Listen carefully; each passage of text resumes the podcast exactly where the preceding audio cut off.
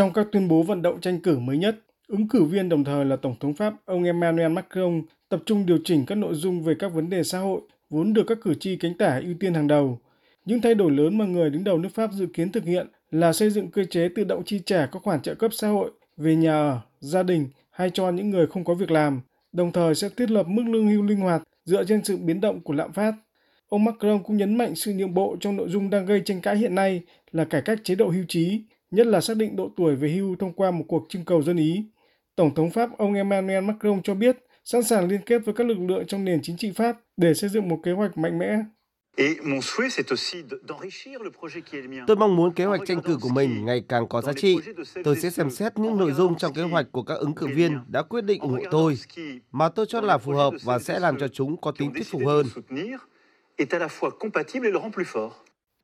Về phần mình, ứng cử viên cực hữu bà Marie Le Pen cũng tập trung vào những chủ đề truyền thống của cánh tả như cải cách dịch vụ công, bảo vệ đội ngũ giáo viên, nhất là tăng cường sức mua. Bà Le Pen cho biết nếu trúng cử sẽ bỏ thuế giá trị gia tăng đối với 100 mặt hàng thực phẩm cơ bản, đồng thời ủng hộ ý tưởng của ứng cử viên cực tả Jean-Luc Mélenchon về thiết lập mức giá đối với các hàng hóa và nhu yếu phẩm thiết yếu, đồng thời mở rộng quyền dân chủ và thực thi quyền lực thông qua các cuộc trưng cầu dân ý.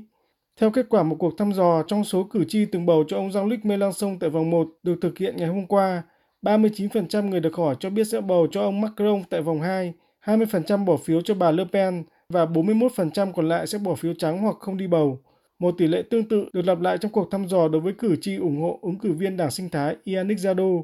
Các nhà phân tích nhận định ông Emmanuel Macron và bà Marie Le Pen đang thực hiện hai chương trình tranh cử hoàn toàn đối lập nhau với ưu thế tạm nghiêng nhẹ về phía ông Macron Tuy nhiên, cuộc tranh luận trực tiếp trên truyền hình giữa hai ứng cử viên này vào ngày 20 tháng 4 tới sẽ có tính chất quyết định đến sự lựa chọn của cử tri Pháp.